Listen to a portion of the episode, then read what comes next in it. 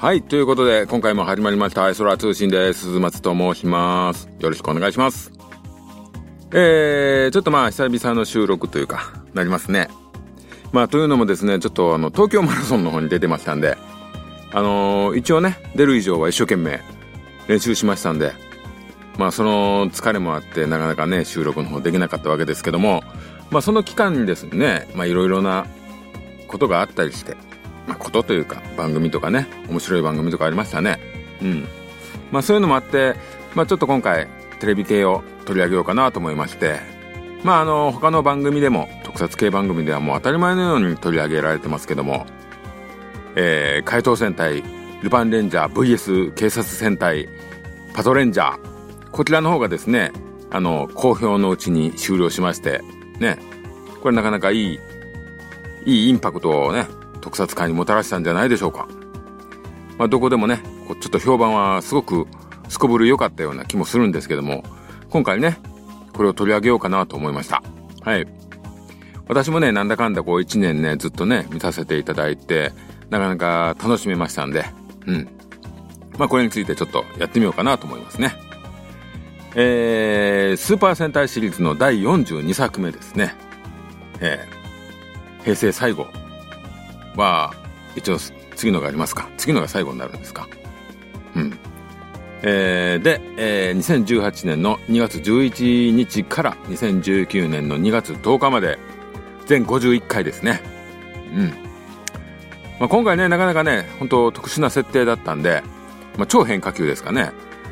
うん。まあ、ここ数年というか、まあ、前回のね、キューレンジャーもなかなかな変化球でしたんですけどね。うん。今回はね、もう設定がもう三つどもえということで。うん。まあ、あのね、怪盗と警察と、それともう悪の組織と、そういう三つどもえ設定でしたね。これがなかなかね、新鮮味はありましたですよね。で、まあヒーロー側がそういうことでいきなり6人出ますよね。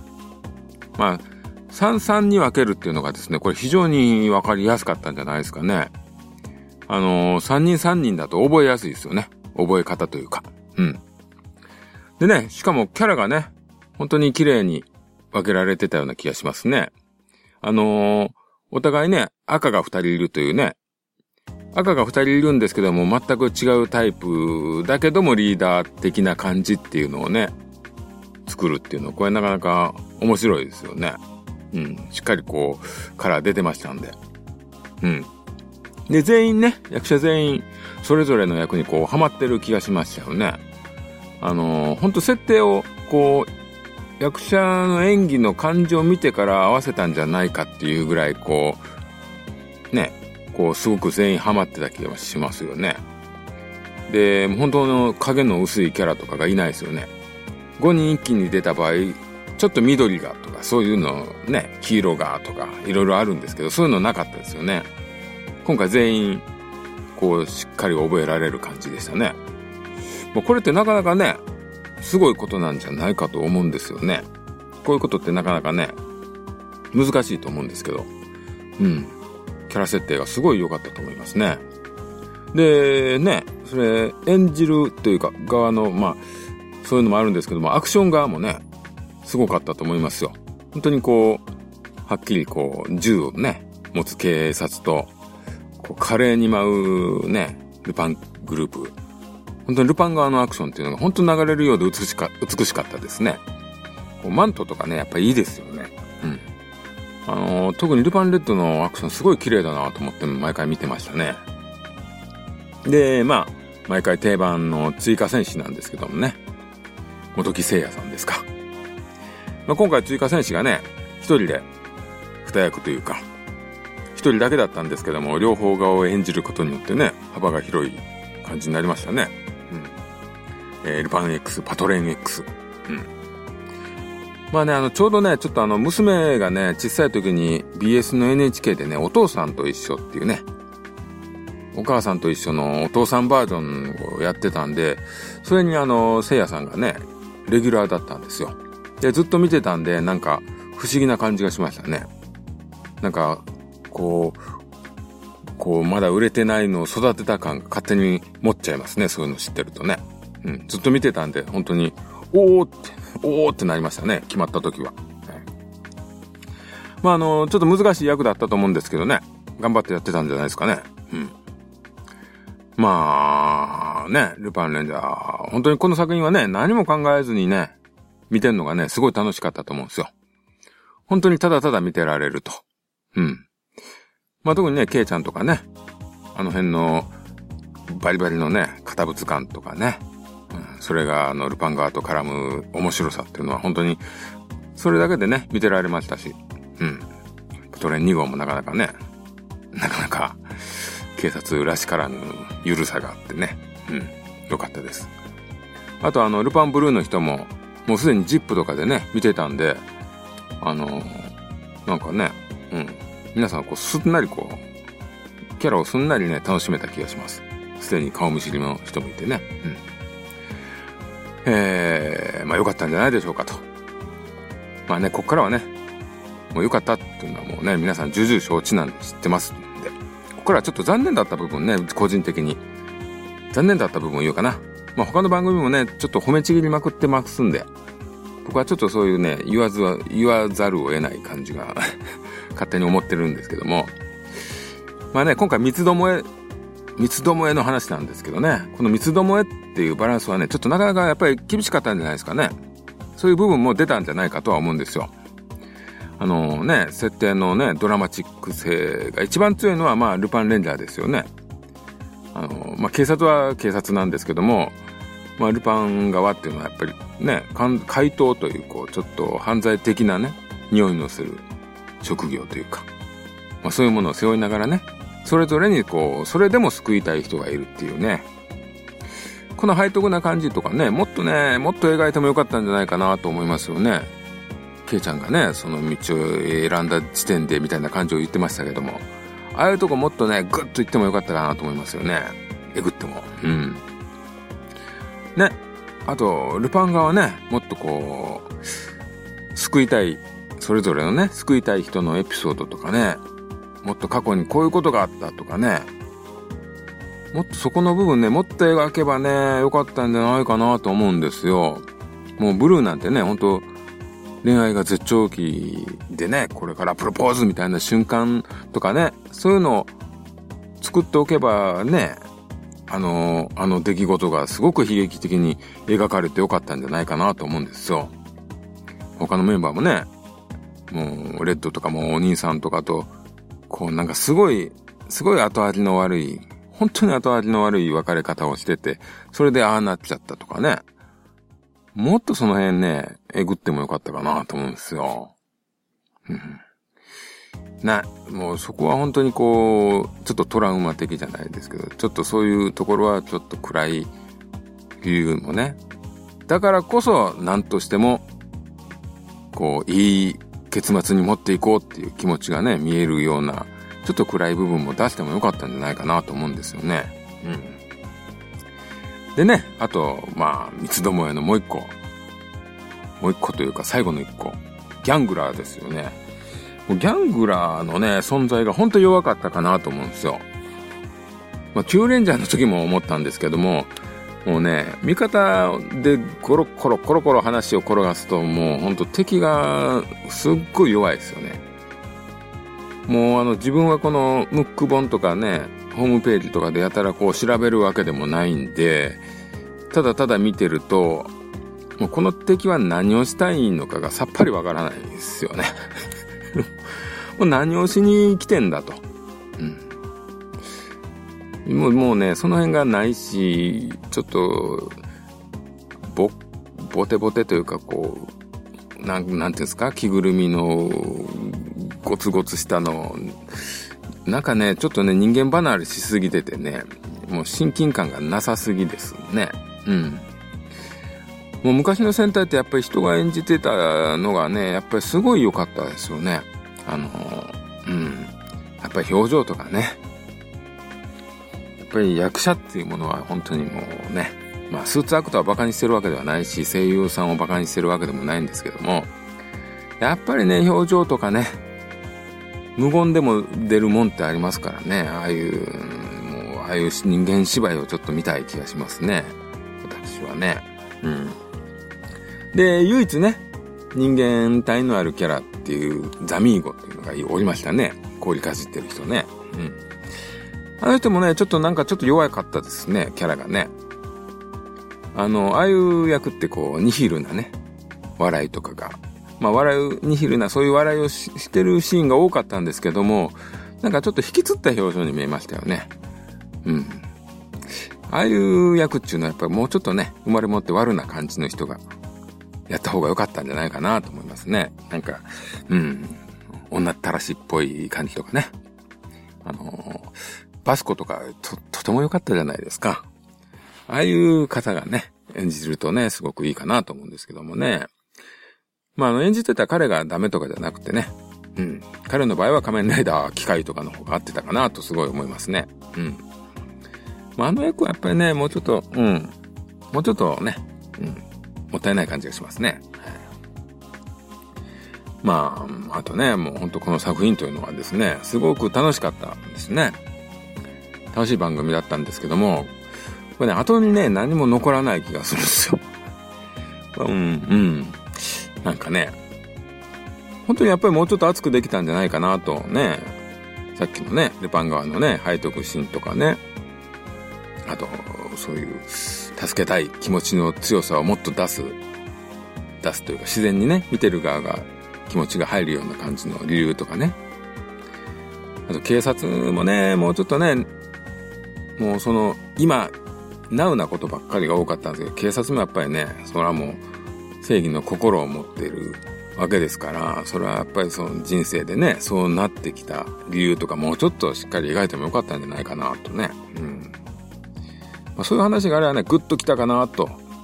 やっぱりあのー、名作っていうのはですね、ちょっと暗い部分とかあったりしてですね。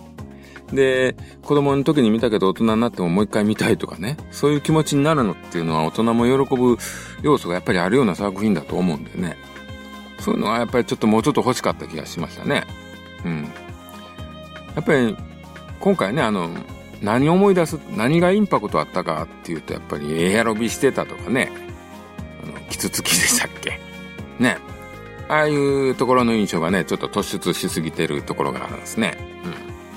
なので、ちょっとなんかね、うん。もうちょっと人間臭いところもね、あった方が良かったかなと思いますね。あと今回なんかやたら玩具の売り上げがね、振るわなかったそうですね。うん。そうそうね、ロボットのね、乱造はやめた方がいいんじゃないかなと思いますけども、なんかやっぱりこう、シンボルのようなロボットがいないですよね、最近ね、ここ、ここ数年戦隊にね。あの、いっぱい作っていっぱい売れて、でも、絶対あまりの在庫もいっぱい、いろんな種類がいっぱい残るんじゃないかなって勝手な心配をしてますけどもね。うん、昔はね、本当に戦隊にはメインの戦隊ロボがあって、まあそこから徐々にこう増えていったわけなんですけども、やっぱりね、もう大電人とかやっぱちょっとかっこいいですよ。ね。ああいうこう、その戦隊の象徴的なロボットっていうのが最近こうすごい影が薄いですよね。で、最後の方に出たロボットなんてね、本当クリスマス商戦のためだけに生まれたような、で、クリスマス直、終わった直後に新戦隊発表するじゃないですか。で、そっから急にね、値段が下がるみたいなね。ああいうのってなんか、その戦隊に思い入れあったやら、すごい寂しい感じがしますよね。まあ、その辺もね、大人の事情というのはやっぱり絡んできますが、はい。次回、えー、竜奏者ですか。なんかね、久しぶりにこうなんか、ちょ、直球というかね、まあ、好勝負というか、そういう戦隊になりそうですけども、まあ、それはそれでなんかね、変化球じゃないのかっていう、ちょっと寂しさも逆に出るんですけど。うん。まあまあ、まあまあ見るでしょうね。はい。で、今ね、あのー、スペシャル版もやってますけども。まあなんかただのトーナメント的な感じから、なんかちょっと変な感じになってますけども。まあお祭りとしてね、うん。まああれは、まあお祭りとして楽しみますね。ええまあ、豪快レッドが頑張っていただければ、私は満足です。はい。えー、今回はもうさらっとね、えー、ルパパトでしたということですね。はい。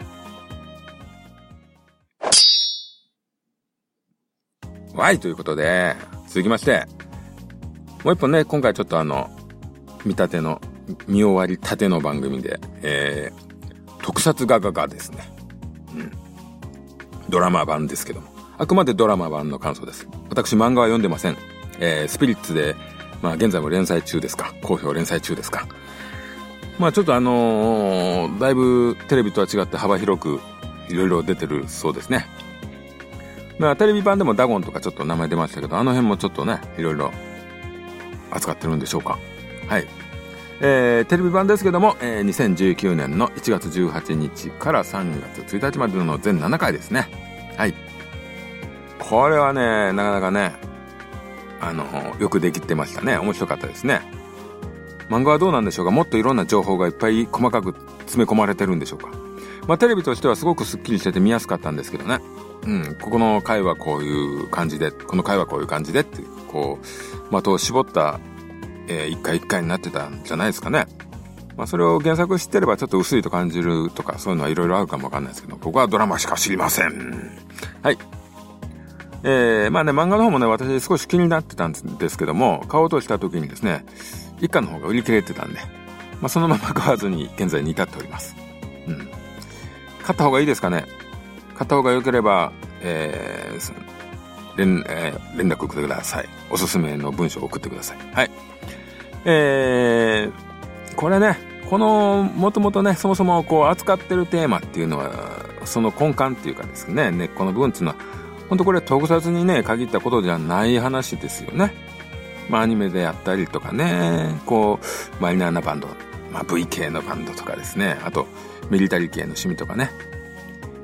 そういうね、あの、あんまりこう人にね、声を大にして会社内とかね、オフィス内でえー、私はこういうのが好きなんだってね、なかなか言えない世の中にね、本当にそういうの言えない人っていうのはいっぱいいると思うんですけども、その人全てがね、もう心当たりあることなんじゃないでしょうか。うん。まあそれでね、こう仲間を見つけた時のね、高揚感とかね、そういうのをちゃんとね、描いてましたね。うん。で、ちょっと見つけちゃうと、こう大量の DVD をこう一気貸ししてしまうとかね。あのえー、あんたこの漫画好きなの？つって全巻いきなり持ってきたりとかね。そういう感じとかもね、ありましたよね。うん。あとカラオケとかね、歌う歌がないとかね。本当にね、本当に知らないんですよ。世の中で今流行っている歌を。全曲、ぜえー、全曲っていうか、その一曲丸ごと歌える歌とかね。本当にないとね。もうそういう特撮ソングとかアニソンとかね。必殺の歌とかね。そういうのしかなかったりするとね、なかなかこの、一般的な会社でね、えー、二次会カラオケってなった時にもう超めんどくさいですよね。ああいうのとかね、生々しいですわ。うん。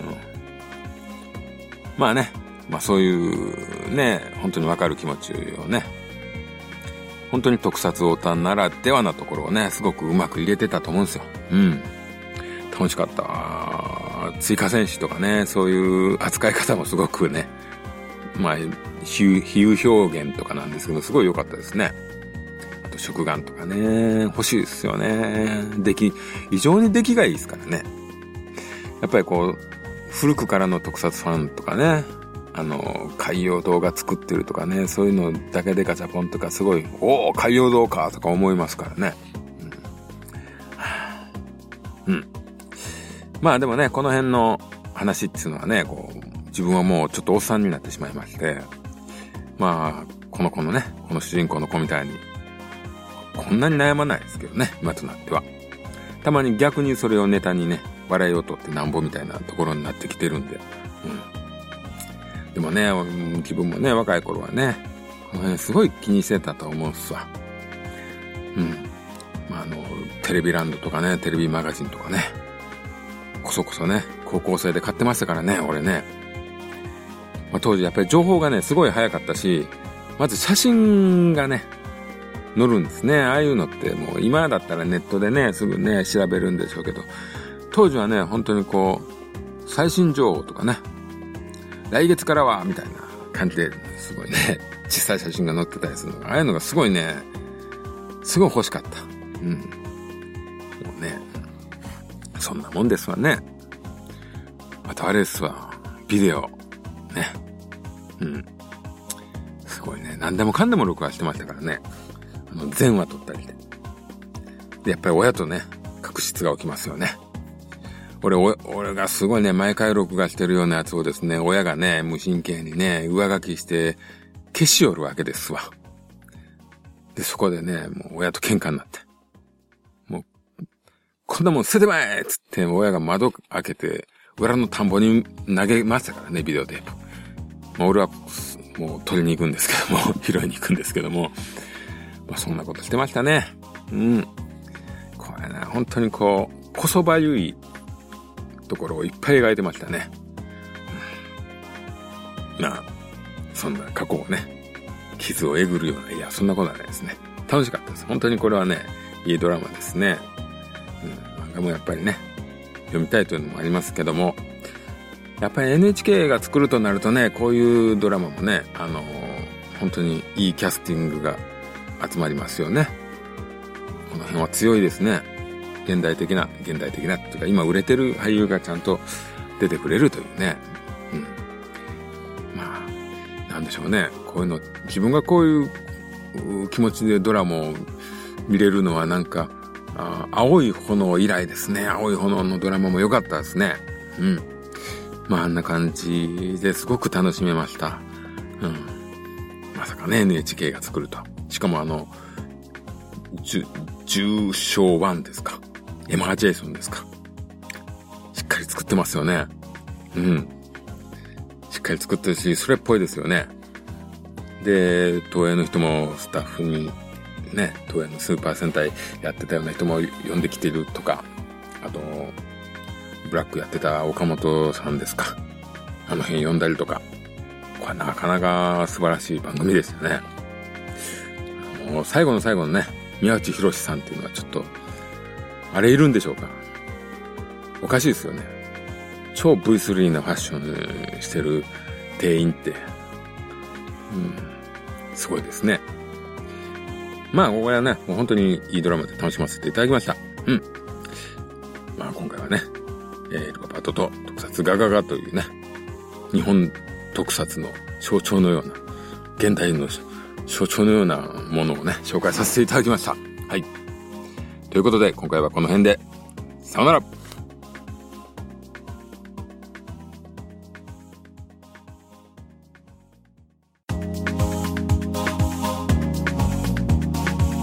空通信ではお便りをお待ちしております。